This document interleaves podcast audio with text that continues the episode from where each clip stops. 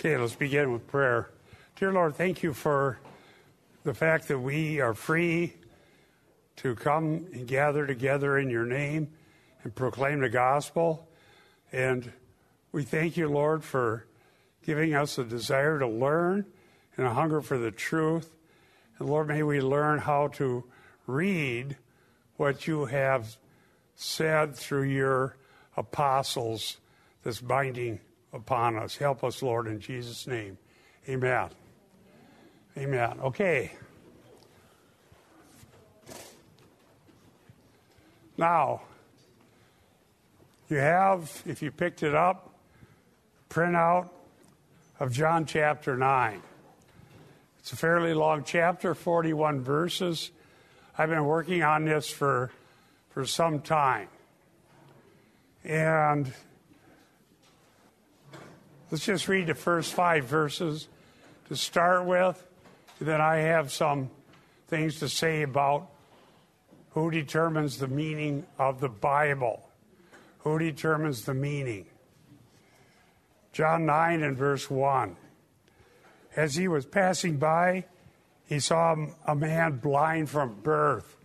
Now, I know we're all working on a project to find out what the main point is and one of the things I said last week is pay attention to details that may be repeated later or may be significant in the narrative. Now, it's not the first time anybody blind was healed in the Gospels, and it is in John, but he said that blind from birth, right? Blind from birth. So from birth may be important. I'll let you decide that. I'm thinking maybe it is. but I don't want to unduly influence everybody. Verse 2 His disciples questioned him, Rabbi, who sinned, this man or his parents, that he was born blind? Have you ever heard in the entire Bible, from Genesis to Revelation, people wanting to know who sinned that caused some sort of problems? That, that's not new, is it? Is it common? Remember, I was preaching on this a couple weeks ago? Job's comforters. And it was pretty common to believe somebody must have sinned. But this one seems to me maybe there's a dilemma here because it's hard to say the guy sinned if he was that way when he was born. So there's a little tension. Remember, I mentioned tension? Blind from birth, who sinned. Now we got some tension. We got a problem here. Verse 3 Neither this man nor his parents sinned. Jesus answered, This came about so that God's works might be displayed in him. Now, I did some research on that just yesterday. Very interesting. It's not necessary, but very helpful if you have a computer uh, that can search these things. The works of God, it says in uh, Greek. I've got some stuff I printed out here, and we'll talk about what, what, what are the works of God and why are they important? Or maybe they're not important, but something tells me maybe they are. Here's why. Look at verse 4. We must do the works of him who sent me while it is day. Night is coming when no one can work. As long as I'm in the world, I'm the light of the world. And then the healing proceeds, and there's some issues that'll come up. Now, I think Light of the World is certainly a review and a preview, but it's not necessarily the key to this chapter. But this has something to do with Jesus being on the scene of history. I would say that. Now, I've got some slides, and I want you to think about something for a while. In a bit, I, I brought along my book here called Anointed to Serve The History of the Assemblies of God. That was one of the first books I had to read as a new Christian when I went to Bible college. and there's a story in there that might help us. But let me, let me have you entertain a question Who determines the meaning of the Bible? Now, when I took uh, Dr. Stein's class late, 20 years later, I went back. 1972, I was in Bible college. 1992, I was in seminary.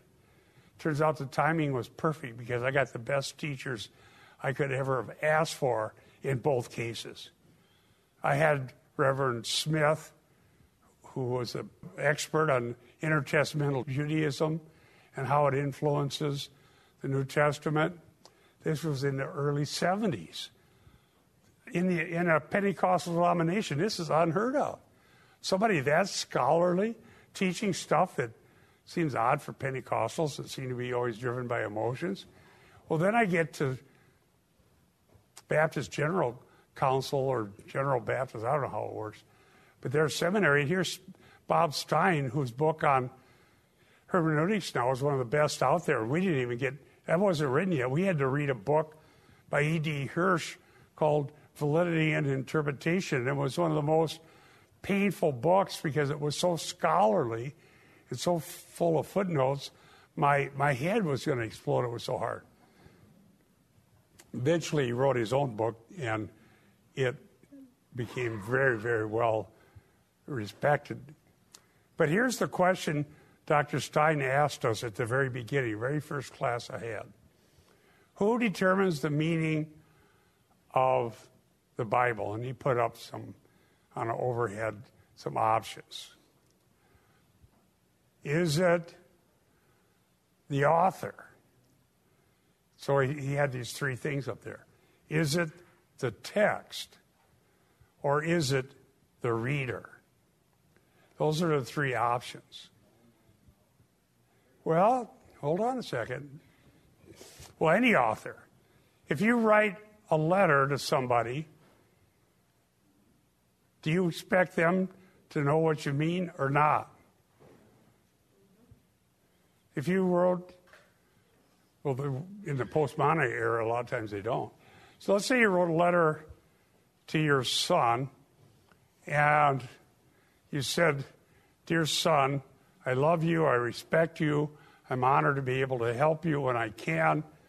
I thank God that you're my son. Okay. So he gets the letter and he's postmodern and he reads it and he says, This means to me that you're an overbearing Trump supporter who hates everybody. Not that my son would do that, but uh, you know, you have hidden motives, and I know what they are, but so that's the problem with the reader. Now, Dr. Stein started every new semester, and I was a brand new student, 1992, having already been in the ministry for almost 20 years. He started with a story, and I was a little bit too zealous, and I think I, I created a problem for his class because I was so excited to learn scholarship, being a recovered pietist. So he said, let's say there's a difficult passage in the Greek Bible, and we have two groups that are going to de- try to determine the meaning.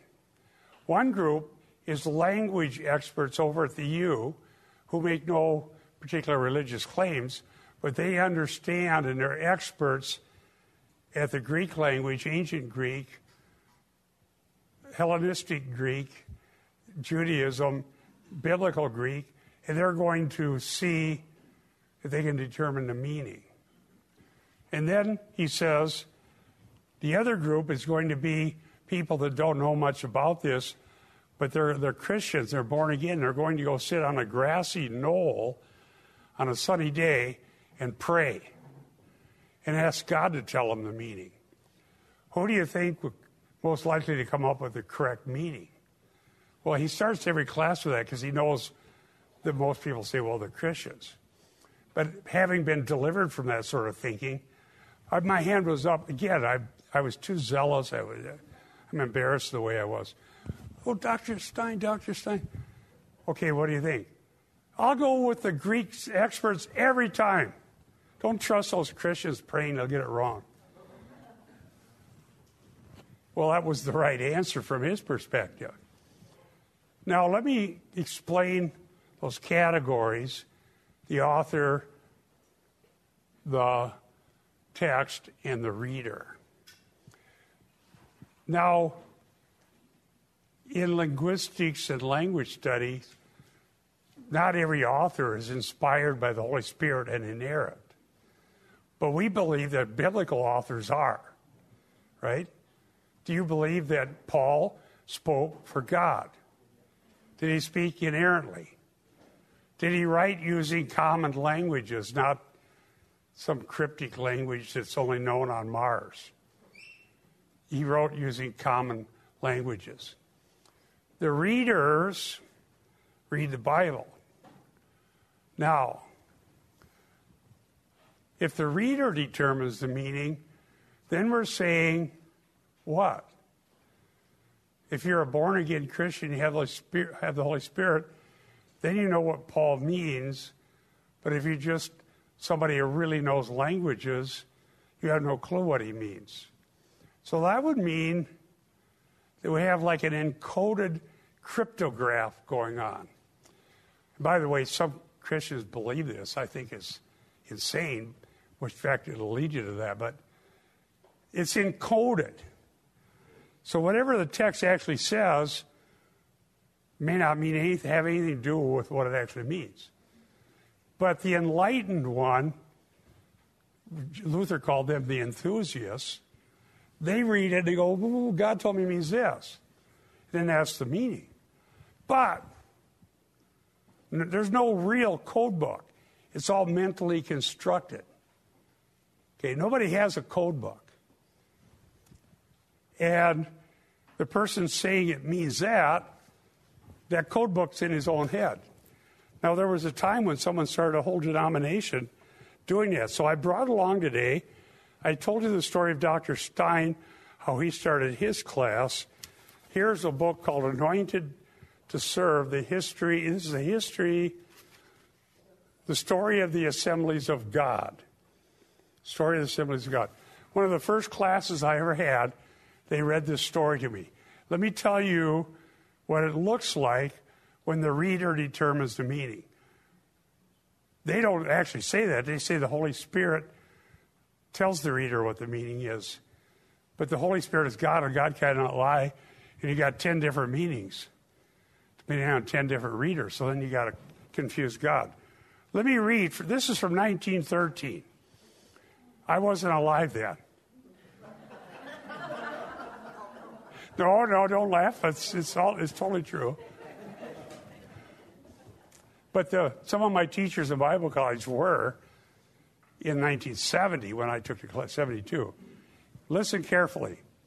In April 1913, at a worldwide Pentecostal camp meeting being conducted at Arroyo Seco near Los Angeles, a new revelation, parenthetically not an uncommon thing in those days, received considerable emphasis. The main speaker at the camp meeting was Mrs. Mary Woodworth Etter, but the speaker who unwittingly triggered the eruption was R.E. McAllister. At a baptismal service held near the main camp meeting tent, Brother McAllister casually observed that the apostles invariably baptized their converts once in the name of Jesus Christ. And that the words Father, Son, and Holy Ghost were never used in Christian baptism. When they heard this, a shudder, says this writer, the historian, swept through the preachers on the platform. One preacher even stepped over to whisper to Brother McAllister to refrain from emphasizing that doctrine or it would associate the camp with a Mr. Sykes who's so baptized. Reaction to this announcement was varied. One earnest preacher, particular though, particular though, was deeply moved by the significance of the name of Jesus. John G. Scheppe, when much of the night in prayer.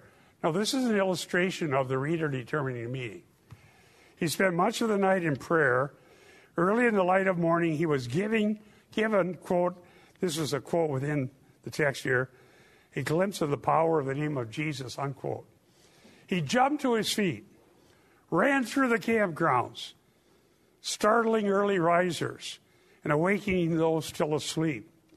Shep shouted his new revelation of the power in the name of Jesus. His enthusiasm caused many to de- spend the, the day searching the Bibles regarding the name of Jesus. The enthusiasm created a royal se- that created a royal seco gained such momentum that soon afterwards many Pentecostal churches up and down the west coast were affected. At Long Beach, a large company of people were rebaptized in the new formula, name of Jesus only. This rebaptism with the new formula was felt to be the gateway to new blessing. Attention was focused on the name invoked by the apostles in the book of Acts connection with the performance of miracles, exorcism of evil spirits, and water baptism.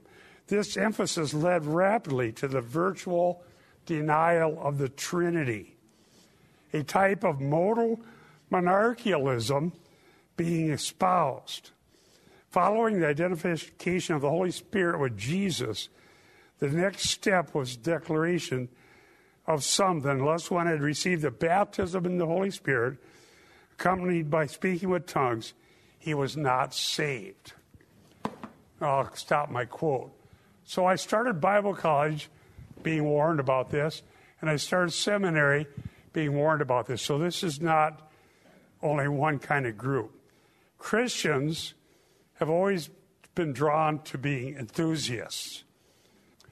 Now, there's still a whole movement that denies the Trinity and believes in modal monarchianism.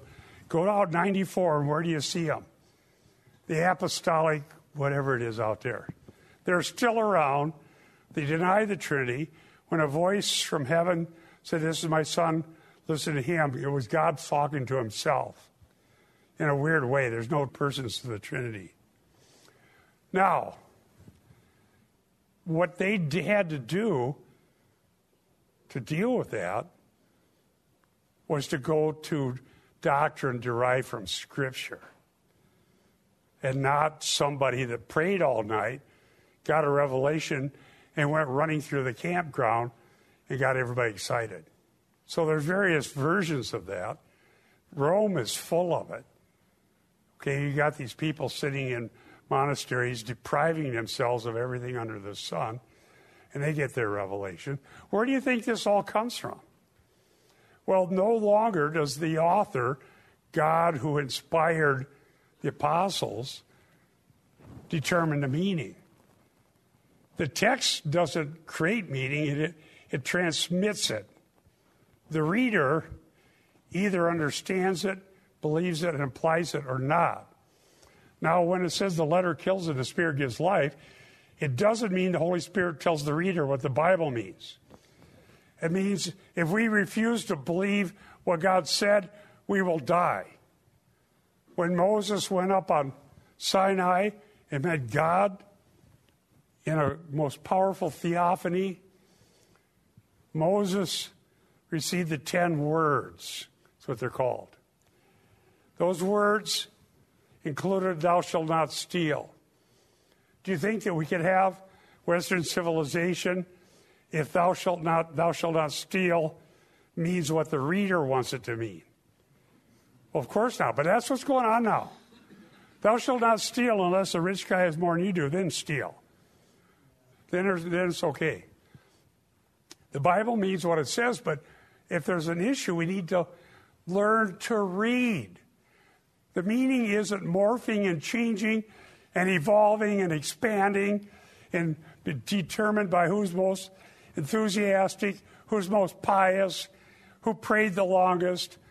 is determined by God who inspired the biblical writers.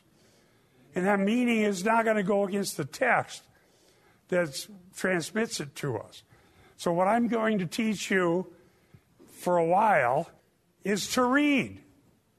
After that little story about the guys praying on the hill, Dr. Stein said, You're going to learn how to read. Dr. Verseput said, You're going to learn how to read. He's the one who I learned his class from. So now, the good news is we've got tools that are unbelievable now. I'm going to show you some of my tools of study. In case I got excited when I was a young man and I saw people that knew these things like Reverend Smith and but I wanted to do that. I wanted to learn. I wanted to know what God said. I didn't want to be dependent on church history, the traditions of man, something that somebody did who was an apostle. I want to know what God said. What are the best way to do that? And Dr. Stein convinced me to study and learn how to read because God has spoken. Listen, Hebrews 1, 1 through 3. I hope you listen to our radio series on Hebrews. It's starting to come up. If the reader determines the meaning, if and only if the reader is a special enlightened one, like the Pope or the College of Cardinals or whoever, well, then what's the point of saying God has spoken? He has spoken in full and final revelation. It's not going to change, but whether we believe it and obey it is up for grabs, but not what God said. God has spoken. Do you want to know what God said? Yes. Do you think you'd better learn it if you're using some Bible translation nobody could understand? Of course not. So we're going to use whatever tools we can get our hands on to know what God said. Let me show you now. I'm going to be a little transparent because I'm hoping to inspire some people that are going to live a lot longer than I probably am. Now, you won't be able to read this one. I have one in a moment that you will be able to read. All right, you can't read that, but let me. Here's how I, I learn these things. This is what I wanted to know. Just reading John 9 in an English translation, did you notice the term blind happened a lot? Anybody else notice that? Blind, blind, blind. It comes up constantly. So I want to know how many times is that? What's the Greek word? And it's uh, it's uh, tuphloi. That's plural. And here it's in Matthew. And so the heading, when I do this, I pull up the Greek, I right click, I left click, I right click again, and I get this Holman Christian Standard, Nestle Aland 27. Okay, so there's all the usages, and it says here 50 results in 46 verses. So the term blind is found 50 times in the entire Greek New Testament. Then what I did was I went on down here to John. There's Luke. There's John. John 5 3 is the first one. John 5 3 is the first one time John used it. And I did a study to find out how often John used it. And it turns out, you can't see that, so I'll just nix it. Uh, it turns out that John used the term something like 17 times. I just hand counted them. 17 uses in John's writings out of 50 in the New Testament. That's very that's a lot. One of them is in Revelation. Somebody, Levon, could you read Oh, no. I got a new phone. I have no idea even how to turn it off. That's bad. Okay, Revelation 3:17. It's the last use of blind by John. Most of them are in John 9.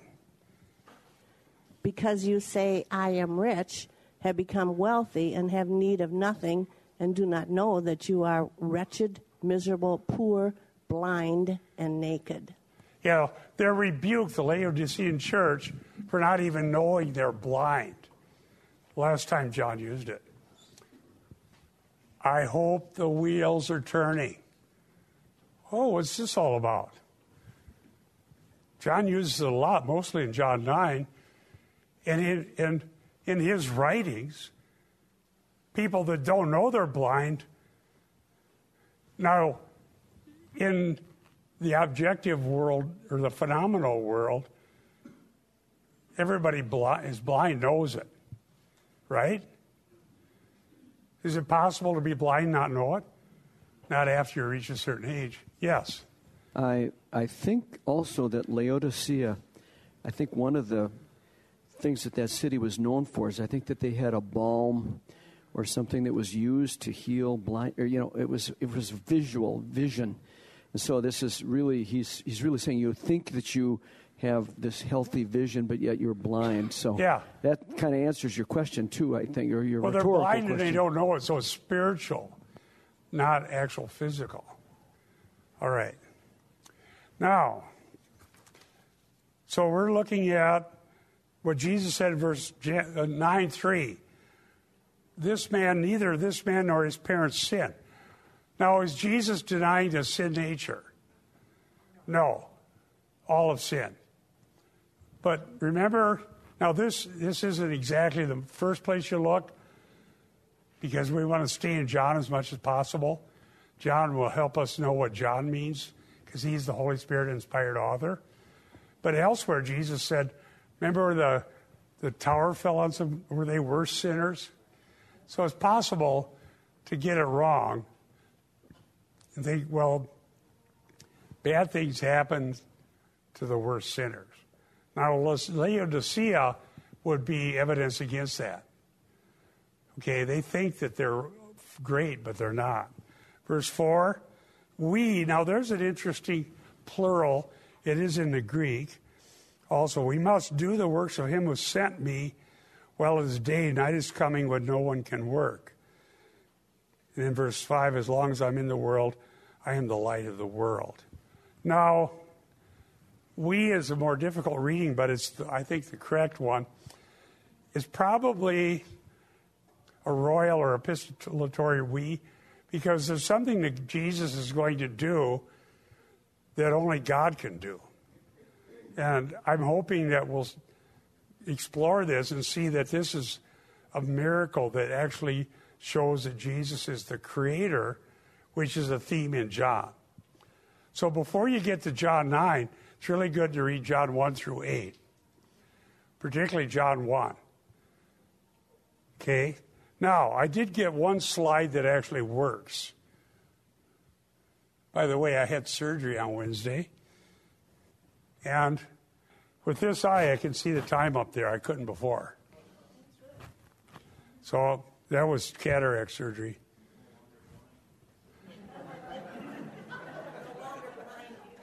I'm no longer blind. I see. I see. Take up an offering. Yeah, feed the fatted calf. Now, this one I think you maybe can see. I can't get this to go any bigger with the tools I have. If one of you computer experts know how to get my computer to show on the whole screen, it'd be great. But here's a word. So this is in Greek, which you likely don't know. But I'm looking at this word must because it's, it's in our verse here. D E or delta epsilon iota must. Eric and I have talked about it. It means generally divine necessity. But we're going to find out if that's correct. John 3 7. Do not be amazed that I told you, you must be born again. Would that suggest it's an option? No. Who created it non optional? Yeah, Christ or God, God, who's God? Next one. Just as Moses lifted up the snake in the wilderness, so the Son of Man must be lifted up. Where, what does day mean there? The, what would the context indicate? By divine necessity, Jesus must go to the cross, right? Because God's purpose is that Jesus will go to the cross. Any comment on that? Next one. We got two and one. It's a miracle. John 3 30. He must increase, but I must decrease. That's who? John the Baptist. John 4 4. He had to travel through Samaria. There, the Holman Christian Standard Bible doesn't take must as strongly. I think they probably should have. Yes. You mentioned, you know, divine necessity, and I was going to say a little earlier, you know, we may not understand. We we talk to unbelievers all the time, of course, and most people, if they don't understand it, they just can't believe that it was a divine necessity of God. But it is God that decides what is the divine necessity. We, we because we have a sin nature, we kind of oftentimes we're the ones that want to decide what is the divine yeah. necessity. The whole seeker movement wants man to decide. What do you want to have if you go to church? They don't care what God said, they want to know what they want for church. Now, why did Paul say that God has chosen to use the foolishness of the message preached to save those who believe? Because God has chosen the cross, and nobody is wanting a crucified Jewish Messiah. Now, look at this one. He had to travel through Samaria. Why? Because it's God's purpose. But what are we going to find out? God's purpose actually eventually involves saving Samaritans, right? So there's a, God is in charge. John 4 20. Our father, now, this one wasn't even translated, which I think is a weakness in the Holman Christian Standard Bible. Our fathers worshipped in this mountain.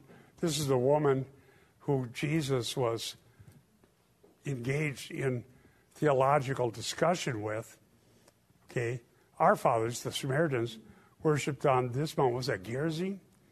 Is that right? Where did the Samaritans worship? Gerizim. Yeah, you Jews say the place to worship is in Jerusalem. She actually said it stronger. She said, You must worship in Jerusalem. So to her, it was even more stark. You can't please God unless you worship in Jerusalem. So that's, that's what she actually said in the Greek. But there is Dave. Here's one in John 4 24. God is spirit, and those who worship him must worship in spirit and truth. So Jesus said it's, it's not just whether it's Gerizim or the traditions of the Jews. You must be born again, he said earlier. Here he says, you must worship in spirit and in truth. Dear flock, do you think what's true is important? I've been preaching that for all the way through First John, Second John, Third John.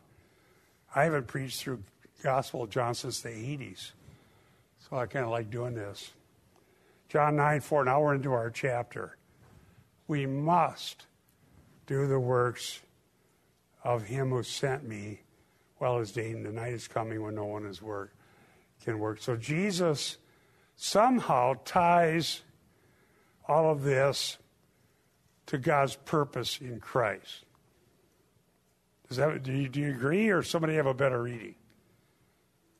I'm just looking at what I see in John 9 by looking at what came before it. So there's something going on about what's necessary so that the works of God will be displayed. Put that in your back shelf or on your notes or whatever. Yes, Levon. Hold on. This guy moves pretty fast, but you still got to wait a little bit. I, in, when I was studying this, I wrote, God is sovereign and fulfills his purposes for his glory and honor. That's true. Absolutely. It's a good his... interpretation. Verse 4. Now, here's some more. John 10 16. I must bring them in. What other sheep? They're not of this fold. They will listen to my voice. Remember, you're supposed to listen to God? The other sheep, by the way, are not Martians. They, they're actually from all nations. The Son of Man must be lifted up. Here's their dilemma. The crowd replied to him, We have heard from the scripture that Messiah will remain forever. How can you say the Son of Man must be lifted up. Who is the Son of Man? What's the answer? Jesus. How do you resolve this dilemma? How lifted up meant to be crucified. Remember, as Moses lifted up the serpent in the wilderness, so must the Son of Man be lifted up. How do you solve the dilemma The Messiah has to be crucified, and Messiah will remain forever. His resurrection, ascension, and exaltation and ascension at the right hand of God, and promise to come again, and promise to establish his future kingdom. He will abide forever, but there's a process. Good answer. Last one.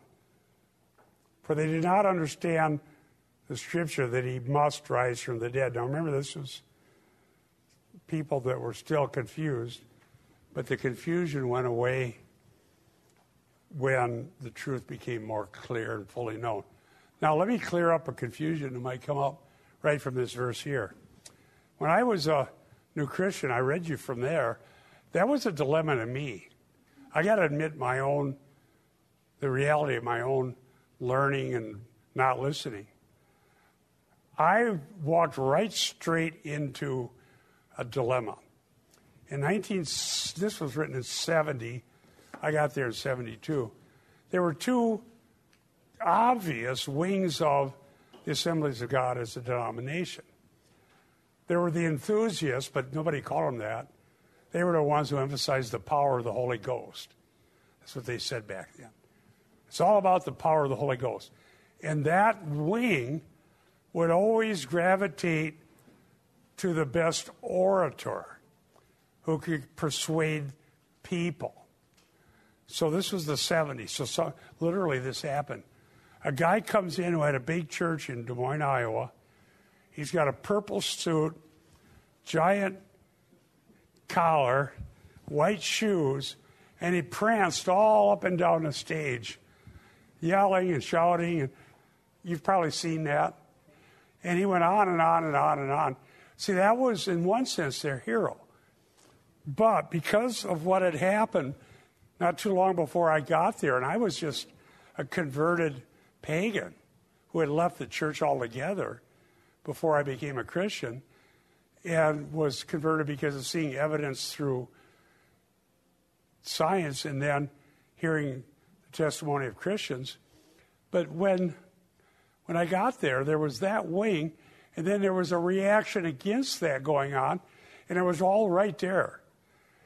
My teachers mostly had gone the other way because they had just gone through the New Apostolic Reformation, William Branham, Latter day Apostles, non Trinitarianism. They went through all of these, and Branham made shipwreck of many people's faith. And so some of them in the assemblies where I was converted said, We need scholarship. That was Reverend Smith, Reverend Phillips, and so on, my teachers. They were great teachers. I took two whole years of Greek, three quarters each, because they believed in that. But there was the other wing that believed the Holy Ghost moves people. And the scholarship was a side street. And my best role model was Reverend Smith. He was so good. He's the one that questioned me, and I told you the story. He said, Go, go study Colossians 2 and 3, or Colossians 2 from the Greek, and I couldn't even do it. He's the one who was an expert in the languages, and he's the one that told me something I'm going to show you here, I hope. But then there were the people that were really enthusiastic in the charismatic movement, which was in assemblies. I went and joined the charismatic. Diane and I joined the charismatic. And we went all the way. We joined a community where you gave up everything you owned, you gave everything to the leaders, and you just went there and served. You escaped the world by just leaving it, or so we thought. Now, it was when I left in 1980 when I realized I should have listened to the people tell me to follow the scripture. It started a 30, 40 year learning. And I actually contacted my former teachers and said, I thank you for teaching me, Reverend Snow, Reverend Phillips, so on. You were right and I was wrong.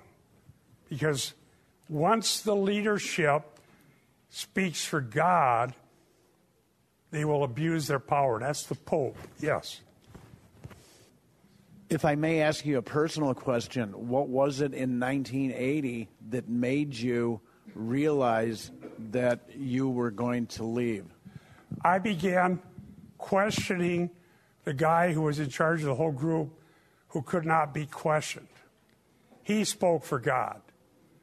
And he started teaching things that I knew were not right.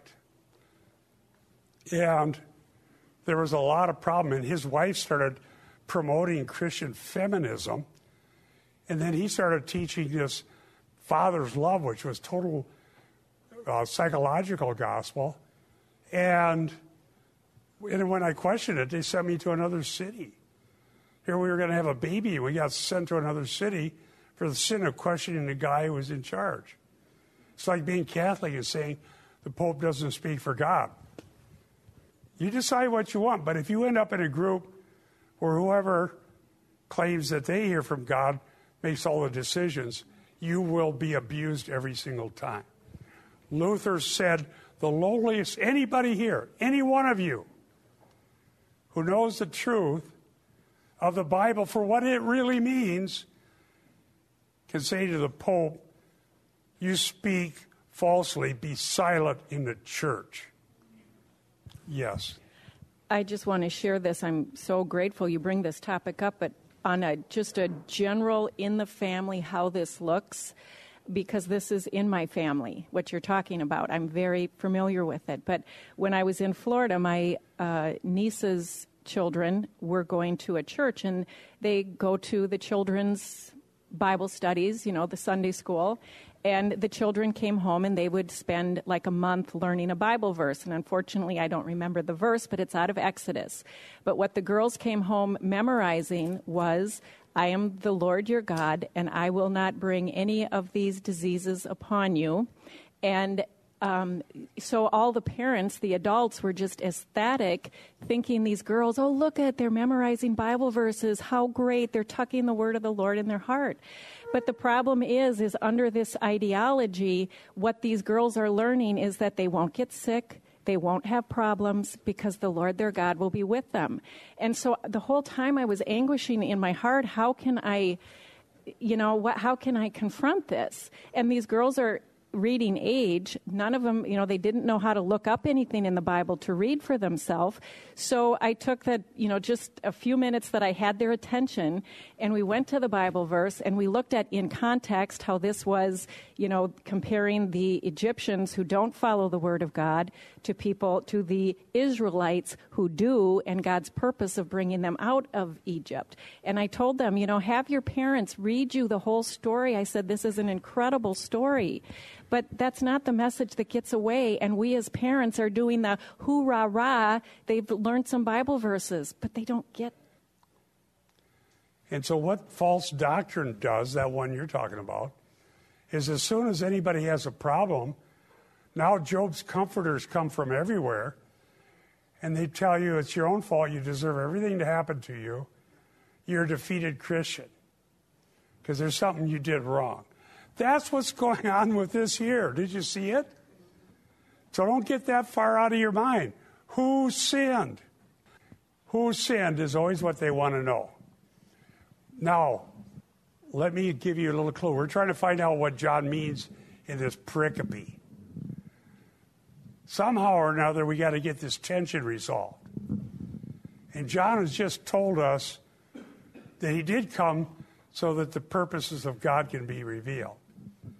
And we saw that the term blind is used more in John 9 than any other of John's writings by a great degree. So let's just start putting together. Let's not prejudge. The first time I took the, a class where I had to do this, I got it wrong because I was overzealous. But that's okay. Getting it wrong is what helped me learn how to do this. Remind me sometime, I'll tell you how I got it wrong.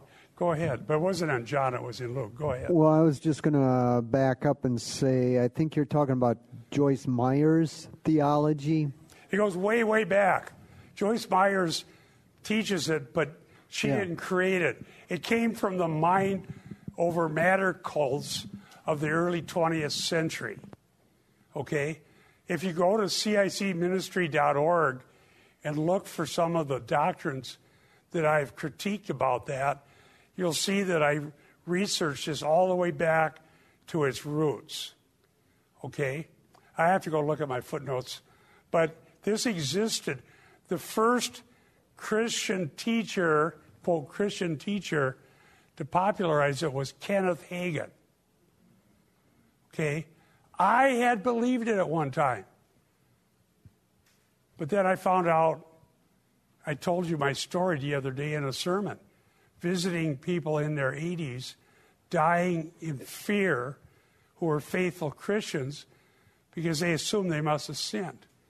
And one of the things that happened when I got out of all of that, seeing the abuses of it, and realizing that's not how we learn from God, and going back to the authority of Scripture and the priesthood of every believer, that, listen, it's not true that you can determine moral character by based on how much somebody does or doesn't suffer. Kenneth Hagin created that doctrine. I used to have his booklets. Okay? I had a booklet in my heresy library that I read at one time, shamefully, before I knew it was wrong, that said how to write your own ticket with God.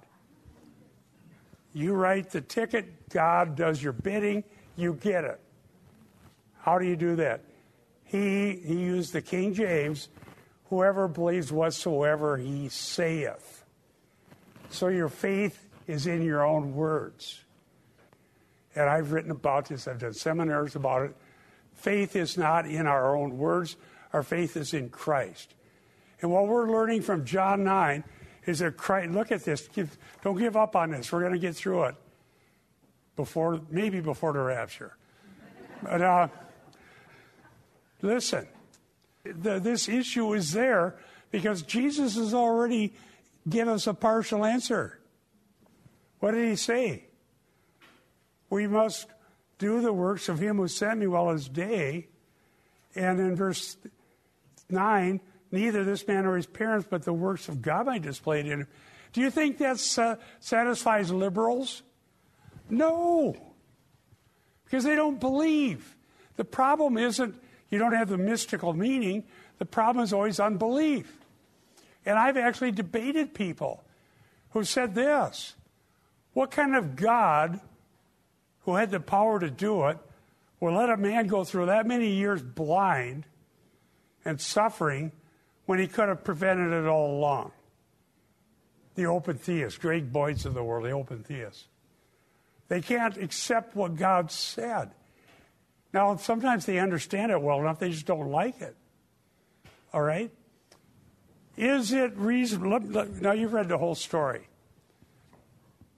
Does this guy end up becoming a believer? Yes. Let me ask you if what Jesus says is true, and there is an eternity, and there is a new heavens and a new earth, and a paradise, and if Eric's right about how he preached on last week, there's more to it than strumming a harp in a cloud somewhere, right? Not that that would, I don't know if that's good or bad. I haven't tried it. I'm kind of stuck here on planet Earth. But here's the deal Is it worth going through all of this time and then being in heaven for all eternity? And if your blindness is part of how you came to Christ, would you think it was worth it? Praise God. Amen, Levon. Yes. Praise God. But if you don't think biblically, you'll mock this. Don't listen to the world, listen to God. Yes. God created all things with his words and when we if if man tries to create their own reality with their words, that's witchcraft. Yes. That's true. It is. It's divination.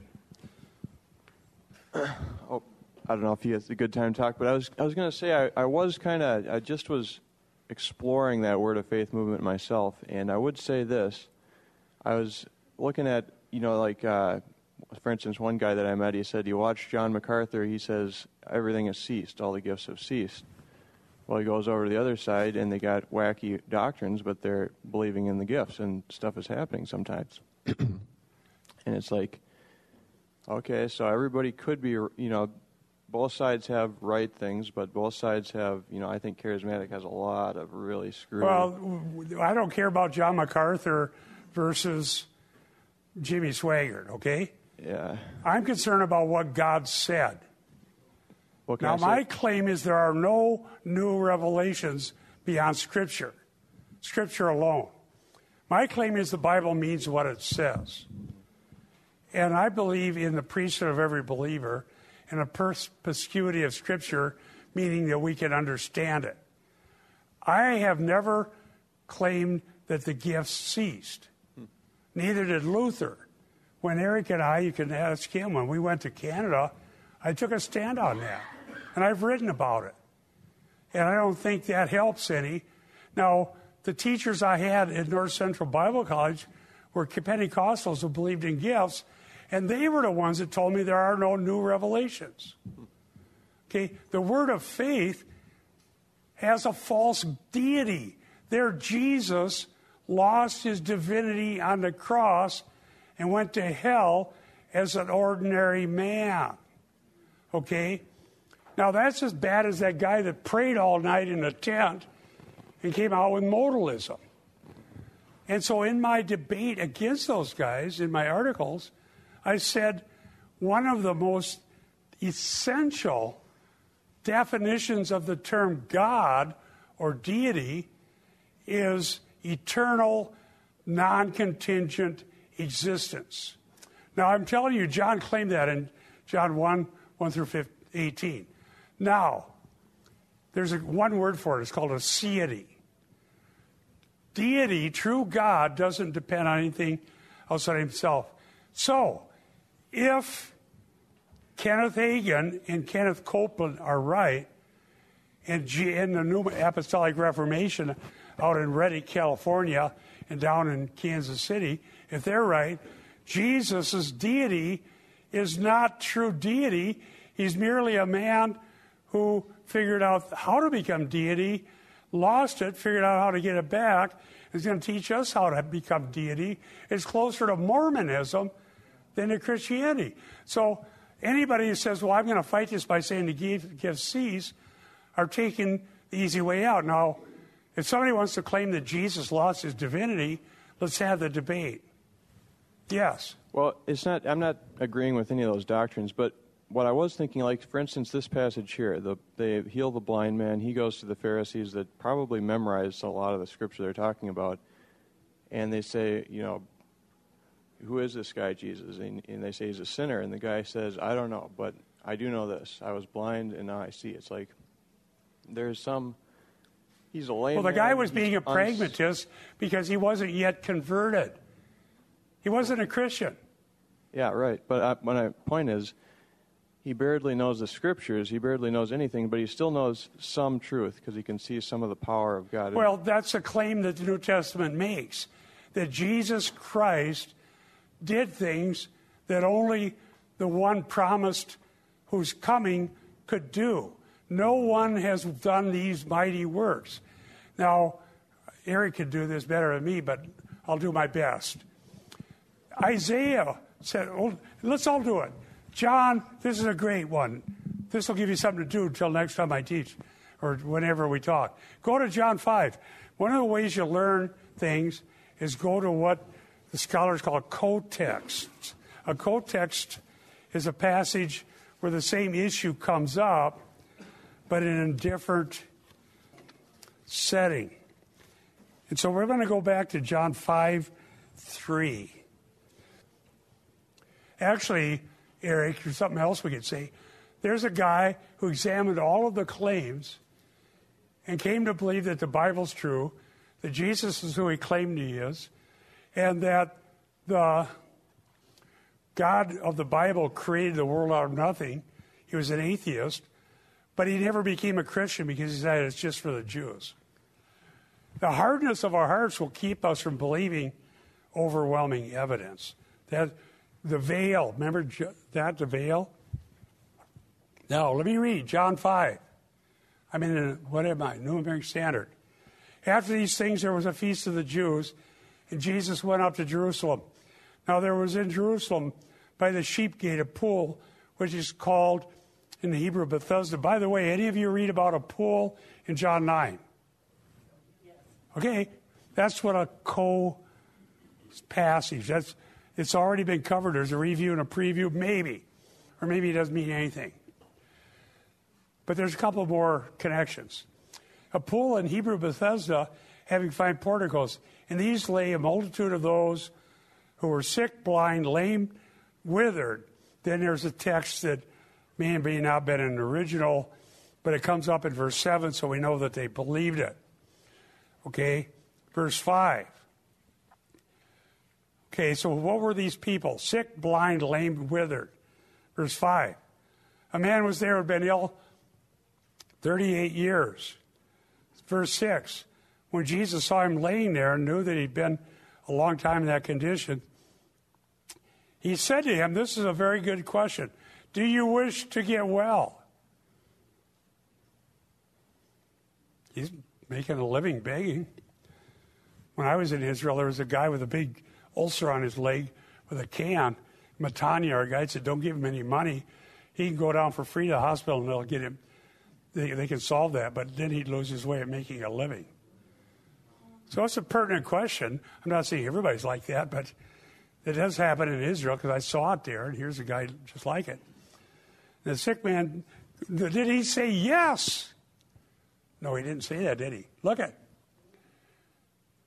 The sick man answered him, Sir, I have no man to put me into the pool when the water's stirred, but while I'm coming, another gets there before me. That's the story of my life, day late and dollar short. Blah, blah, blah, poor me. How many of you know feeling sorry for yourself is unlikely to make you successful?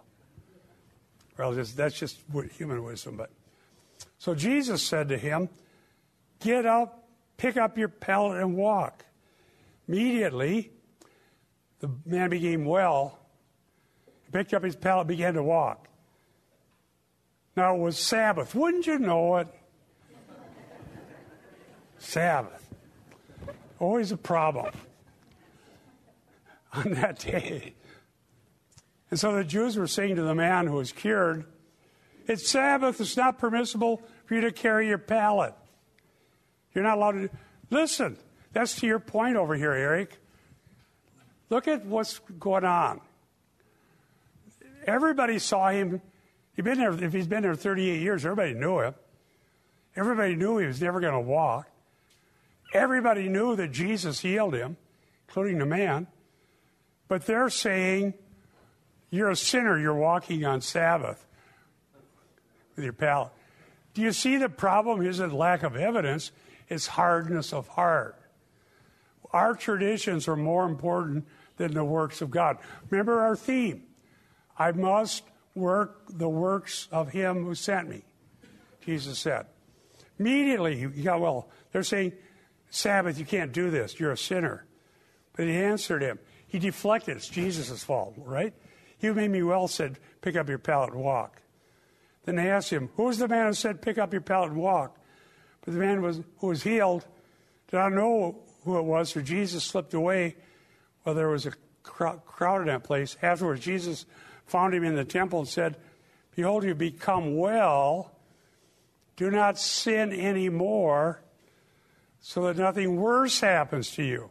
What would be worse than that? You know what I mean. Look at that. But what do we learn here? The man went away and told the Jews it was Jesus. He turned him in, but made him well. For this reason, they're persecuting Jesus because he was doing these things on the Sabbath. But verse 17, here's your assignment for the next time I teach. I want everybody to find out what this means because it's going to be a key to chapter 9. But he answered them, My Father is working until now, and I myself am working. Well, verse 18, you can read that. They wanted to kill him because he was not only breaking Sabbath, but calling God his Father, making himself equal with God. All right. You've got some data. Let's uh, keep reading. We're going to learn. And the goal is to really learn how to read. Maybe we even will find out why it was mud. Well, I don't know. Maybe. I read something I, I want to throw out there. Maybe you can correct me. But put this in your mental bank. How can Jesus work the works of God? And what is that phrase, works of God? Now, when I, I used to have to use a Strong's Concordance to find this, but you can do it with computer. Find that phrase, works of God. What does that mean? Let's pray. Thank you, Lord, for our chance to learn your word. We are truly privileged because kings and angels and wise men desire to look into these things who are unable to, but to us they've been granted. Thank you, Lord, that we can see these things. And we pray that you'd bless Eric as he preaches the word to us. In Jesus' name. Amen. Thank you.